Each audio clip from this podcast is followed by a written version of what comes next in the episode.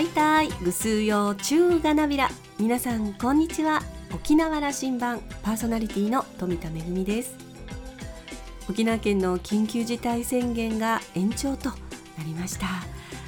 沖縄県は政府に2週間のね延長を要請していましたけれども、えー、政府は他の地域の重点措置の日程と同じく7月11日と、えー、しています。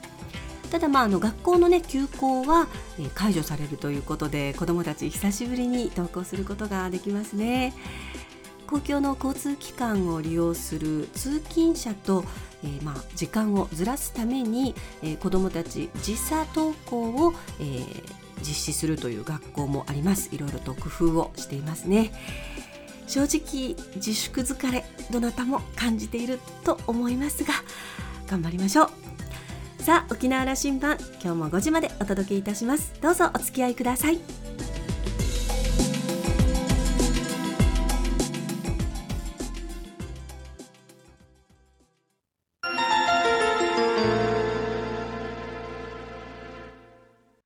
那覇空港のどこかにあると噂のコーラルラウンジ。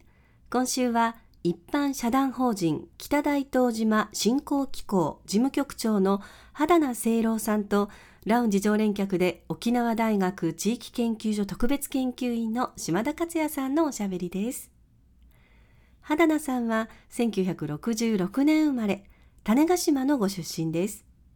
琉球大学生物学科卒業後、県内大手広告代理店の株式会社アドスタッフに入社。セールスプロモーションや地域振興企画関連の業務に従事しました。2018年に退職した後、長年島おこしに関わってきた北大東島に移住。現在は島の人々と共に島の一次産業、二次産業、三次産業を結びつける役割を果たしています。それではお二人のおしゃべりをどうぞ。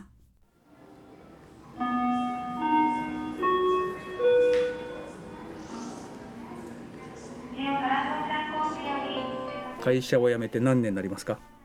あそうですね。2018年の6月に退職してからもう3年目、うん、島暮らしも3年目を迎えてる、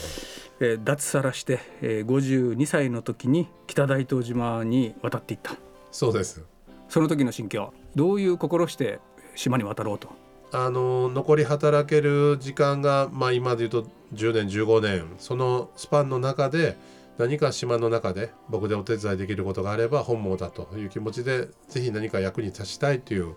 志を持って島に渡りました、うん、あのサラリーマン時代から北大東村のお世話というかプロジェクトをいくつも手がけておられたんですよね。そういうお付き合いがあったのね。そうですね。あのやがて10年近く島の方に通って、まあ、他の離島ももちろんいくつかお手伝いしたところはあったんですけど北大東村のあのいくつかのお仕事を手伝いさせていただいる中で、まあ、渡る決意も固まったということになります。うん、3年経った、はい、今の心境。えっ、ー、とですねあのやればやるほどやっぱり課題の大きさが、まあ、うん、見えてくるというか感じるというかやることがどんどん増えてきますね。まあ、もちろん一人ではできないので地域の方々中心にもしくはまあ当該の方々いろいろこれまで島とあの縁がある方ゆかりのある方まあその中にもちろん島田さんも含まれてるんですけど、うん、そういった方々とこうまあ密にこう何て言うんですかねあのお話を伺いながら相談もしながらどうやったらそれが課題を解決できるかっていうことになんかこう今どうやったら協力して連携して課題が解決していけるのかなと島の人たちのお手伝いができるのかなっていうのがどんどん膨らんできてるような今膨らんできてる。課題が膨らんできてる。掘り起こせば掘り起こすほどやるべきことがいっぱい増えてきてるわけだ、課題も増えてきてるしそれを解決するための、まあ、ネットワークというのか、つながりというのかそれをあの活用していくこう頻度というか、広さというかあの範囲というかそれも増してってるんじゃないかなというふうに思います。あのアダナさんの場合はその現地に入ってね北大東に入って、はい、そしてあの創業をして、はい、そしてそれはマーケティングのそれから島を起こしていくと産業的に起こしていくというところから入るけども、はい、まあ、僕から言わせれば6次産業全般のことをお世話できるような組織体を作っていこうと。こういうことですよね。そうです、ね、あの島全体で稼ぐ、まああの、うん、農業をえー、漁業を観光をそれぞれの産業っていうことはあの行政中心にあと地域の方々やってるんですけどそれを今度じゃあどうやってつないでみんなでこう稼げる仕組み作りをやるポジションというか、うん、まあ役割の人がまあたまたまいない、まあ、少なかったっていうのがあるのでそれを僕は専門家ではないのでそれぞれの分野でみんなでなんか稼いでいくような仕組みなりきっかけが作れたらっていうことを今一生懸命やろうとしてる、うん、いや専門家じゃないと言ったのはその個別個別の専門家じゃないけどもそれをこれプロデュースすることの専門家でいらっしゃるわけで、あのまあ、北大東島といえばね沖縄からすればえー、東に向かって360キロ70キロ、はい、南北大東があって、はい、人口は600人弱ですかね。そうですね。うん、あの大体550人から600人の間を毎年こう推移しているこれ、だからご自身たちがみんなおっしゃるんだけども、太平洋上に浮かぶ絶海の孤島と。はい。だから自分たちで絶海の孤島だと言ってるんですよね。はい。やっぱり生活しててそう思いますね。うん、あの物流もそうですし、まあ通信自体も移住してすぐその通信速度の制限というかあの遅いっていうか。うんまあ、それによる不便さも感じてるし物の、まあ、届く届かない、まあ、いつでも何でも買える状況にもないっていうところからするとやっぱり、うん、まあ、でっかいことあのて天気があの普通であれば週に1回船が着くんですよね。そうですね。あの5日に一遍ペースで本当は船は運航される予定です、ね、で50人乗りの飛行機があ琉球エアコミューターの飛行機が毎日1便飛んでくる、はい、毎日1便飛んでこういうことですよね。はい、あの観光客も最近入り始めていたと。僕も何度も伺っていますので、はい、あの分かっているんですけども。まあ、今この時期はね、はい、どうしようもない時期を過ごしているんだけども、はい、そうでしたよね。そうです。コロナがあのこう感染症が広がる前まではえーと、その前の2年は少しずつですけど個人もしくはあの団体の観光目的のお客さんはあの徐々に増えていってる状況でした。あの伺った時にね肌名さんの取り組みの僕はあのすごく得してた部分はまあ、小さなコミュニティで人口も600ですから、はい、いろんなものをみんなで協力してやり合うということのこれ現れだと思うんですけども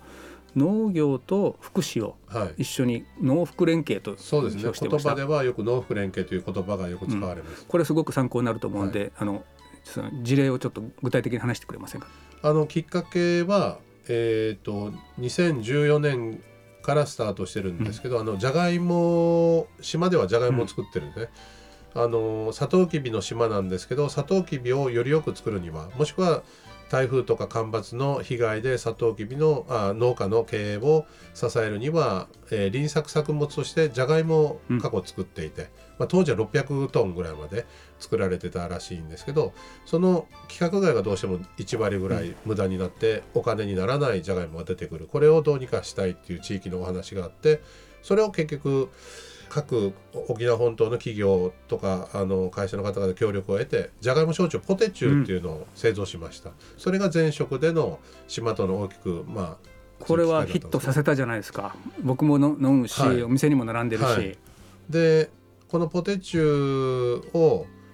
やっぱコロナ禍のせいもあって今売り上げがこう落ち込んでる中でどうにかしないといけないというその前の段階であの収穫をじゃあ誰がこの選別ポテチ用のじゃがいも選別誰がするのか加工をどうするのかっていった時にじゃあ障害を持ってる人たちのまず雇用の働く場としてこれを活用したらどうかっていう、まあ、あの別の方々の提案がありでその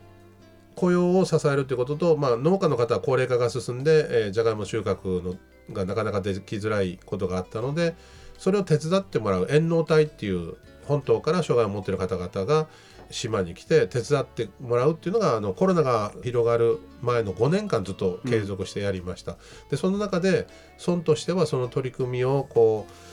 う見ながらあの島にもやはり障害を持たれてる方島出身の方がいてもちろん当該で仕事を得てるんですけど、うん、もしこの方々も島にそういう障害を持っていても働ける場があれば島に帰ってこれるんじゃないかっていうことでまあ、あの役場中心に農業と福祉を連携させた取り組みも今後の島の振興もしくは島出身の全ての人が障害がある人もない人も帰ってきたい時に帰ってこれるような状況を作ろうじゃないかということから農区連携とそのじゃがいもをお酒にして売っていく6次産業化とひっついて、まあ、農夫連携による6次産業化っていうのが、島の事業として取り組みがスタートした仕事を作るということだったんですね。はい、その仕事出口のところはこれは畑中さんは、まあ、あとまさに専門分野ですよね、はい、売れていくような仕掛けを作るんだということなさ、はい、今日あのコーラルラウンジにお土産で持ってきてくれたこの北大東島ポテトチップス。これまた新商品ですか？そうです。これあるまあ補助事業の中で去年そのポテチューがですね、うん、規格外を使ってやってたんですけどなかなかお酒が今出ていかないので、うん、ポテチュー仕込み用に取っていたじゃがいもを専用の冷蔵庫があるんですね、うん、冷蔵庫に長期保存していてそれがまあ怪我の巧妙というか長期保存していたものを一回加工してみたらでんぷんが透過していてうまみが出てると。それを、うんえー、真空フライっていう、まあ、低温であのフライにして、まあ、乾燥させる技術があるんですけどそれを用いていざ作ってみたら非常にこれが好評で。うん、あの味わいのある噛めば噛むほど本当に味がするポテトチップスができてこれを商品化して今販売してます。今日これ僕もらっていいんですね。あどうぞ召し上がってみてください。でこれを買うことは北大東島を応援することにつながってると。そうです。あの今サトウキビ農業の今北大東を支えるための、まあ、輪作っていう体験の中でじゃがいもが少しやっぱり手を入れないといけない状況にあるのでこのいかに農家の方の収入を上げるかっていうことにつなげるかっていうことの一つには今後なっていくと思いますのでえぜひこれも広めていきたいというふうに思います、うん、僕からのリクエストは、はい、北大東島それから南大東島、はい、これねあのもっとタイアップをしてね、はい、うん沖縄側に那覇側に攻めてきてほしい、はい、そうですね。あの僕もあの最近いろいろな課題をこうまあ、ぶつかりながらというか、うん、あのやりながら島の発展のことを考えながらね、ね。うん、観光についても、まあ、いろいろ特産品開発についてもやっぱり隣同士の大東諸島、まあ、大東島として一緒に連携していく必要性っていうのをとても外からの声も聞きますし内側からもそういうことをやったらどうかっていう声はいくつも聞くのであのこういうところも取り組んでいく必要があるのかなというふうには感じてます、うん、ホテルも増築をして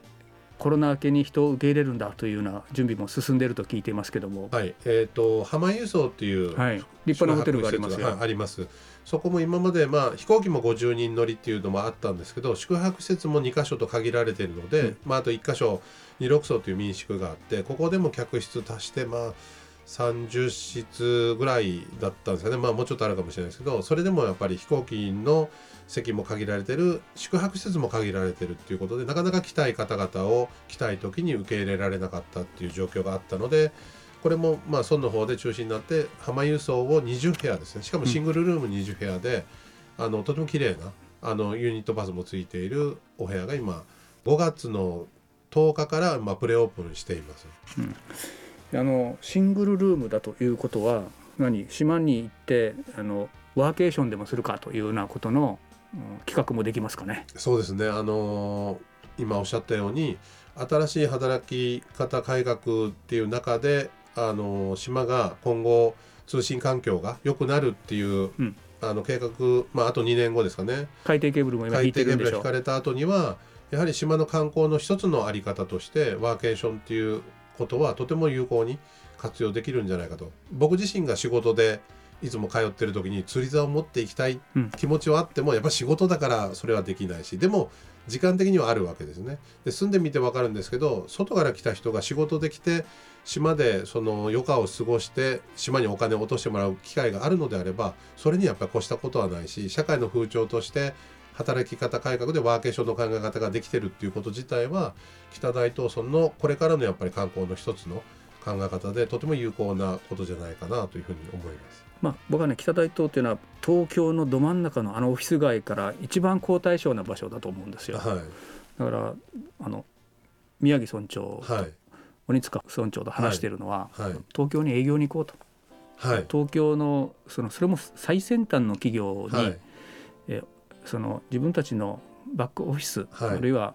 社員たちがワーケーション的に使うオフィスを北大東のあのホテルの一角に持つというのを営業しましょうよと。そういう話をしてとてもいいことだと思います。あの先ほどお話の中で絶海の孤島っていう言葉がありましたけど、うん、自然とそこに流れる時間はあの余暇の過ごし方もしくはまああのスタイルを変えてクリエイティブな仕事をするっていうことにも向いていると思うんですけど一方では過酷な環境なので、うん、研究開発、まあ、その分野によってはですねそこにも有効に活用してもらえるっていうところがあるのかなと。ましてやそのワーケーションという考え方があるのであれば企業が働く場だけではなくて社員の働きなおかつ余暇を過ごす場所として使ってもらえるような可能性はかなりあるんじゃないかなと、うん、何もしない時間を過ごすと。そうですね。で港に行って魚は釣ると,、はい。えーと、生の刺身はいつでも食べれる食べれると。こういう状況を作れる,、えー、ポテチューは飲めるようになってあもうポテチューはもうたくさん飲んでいただけます。わかりました。飛行機の時間も迫ってるので、はい、最後に北大とのアピールしてもらおうかな。あのメッセージ出してもらって、はい。えー、飛行機に送り出したいと思います。はい、えっ、ー、とですね北大東約600人の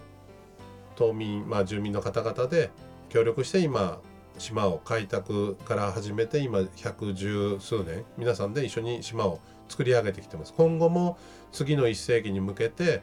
島の方々は暮らしを作っていこうとしていますその中でやはり小さなコミュニティなので外との関わり外の応援がないとあのここでの島の暮らしはあのなかなか続いていかないと。まあ、所得があの1番だ2番だということで報道にはされますけど実質は島の暮らしは物価も高いし島は子ども中学生出たら那覇での暮らし二重生活を当たり前のようにあのしないといけない実情もありなかなか数字だけでは見えないところはあります。なので、まあ、島にゆかりのある方々、まあ、学校の先生であったとか島に以前住んでた親戚がいるご自身が出身だっていう方々を中心にぜひ今後も北大東のことを応援していっていただけたらなというふうに思います、うん、その縁がある方々を増やしていきましょうや。ぜひファンを作っていって、まあ、ポテチもたくさん飲んでもらえるような機会にしていきたいと思います。ではありがとうございます、はい、ありがとうございました。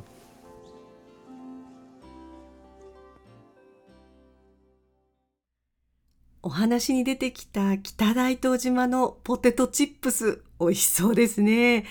えー、ちょっとオンラインショップを覗いてみたんですけれども、えー、サトウキビ畑で輪作作物として栽培したじゃがいも西豊を収穫後に、えー、低温で保存して熟成して、えー、それを、えー、真空フライにするということで本当に美味しそうな、えー、北大東島のポテトチップスオンラインショップで購入できるようです。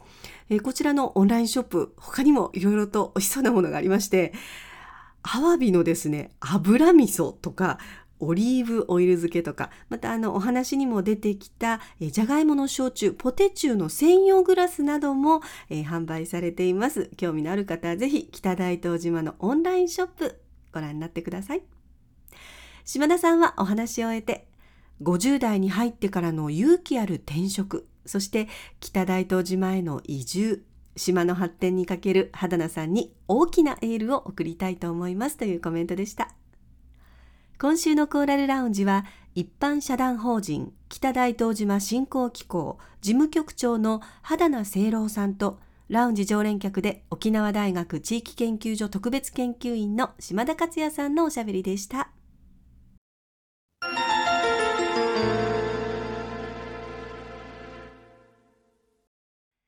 めぐみのあしゃぎだよりのコーナーです。異例の日が近づいてきましたが、今日はクラウドファンディングのご案内です。若梅会が呼びかけている白梅の塔の周辺環境を修繕、整備したいプロジェクトが始まっています。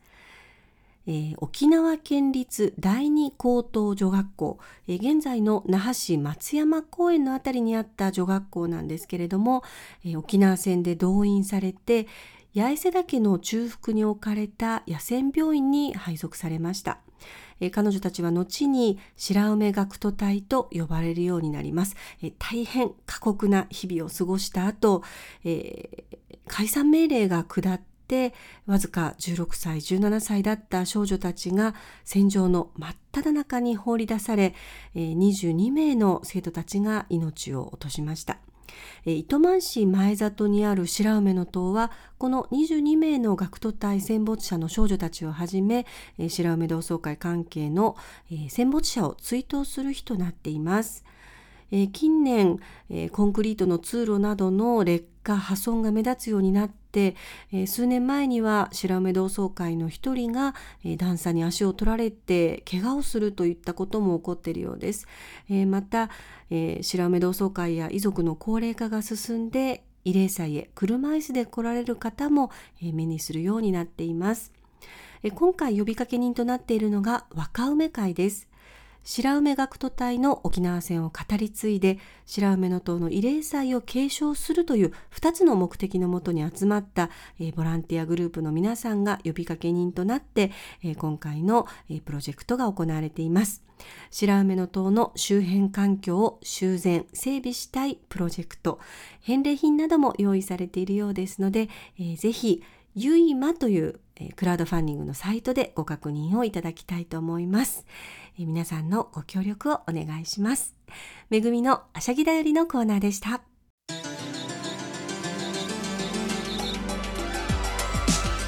ラジオ沖縄ではラジコでの配信を行っています。スマートフォンやパソコンでのリアルタイム聴取のほか、1週間の振り返り聴取も可能です。さらに沖縄羅針盤の過去の放送音源はポッドキャストでも配信していますこちらはラジオ沖縄のホームページからアクセスしていつでもお楽しみいただけます。沖縄羅針盤のホームページでは番組情報の発信のほか私富田恵とコーラルラウンジ常連客の島田克也さんのフェイスブックへもリンクしています。ぜひこちらもお時間のある時にチェックしてみてください。沖縄羅針盤今週も最後までお付き合いいただきまして一平二平デービル。そろそろお別れのお時間です。パーソナリティは富田恵でした。それではまた来週。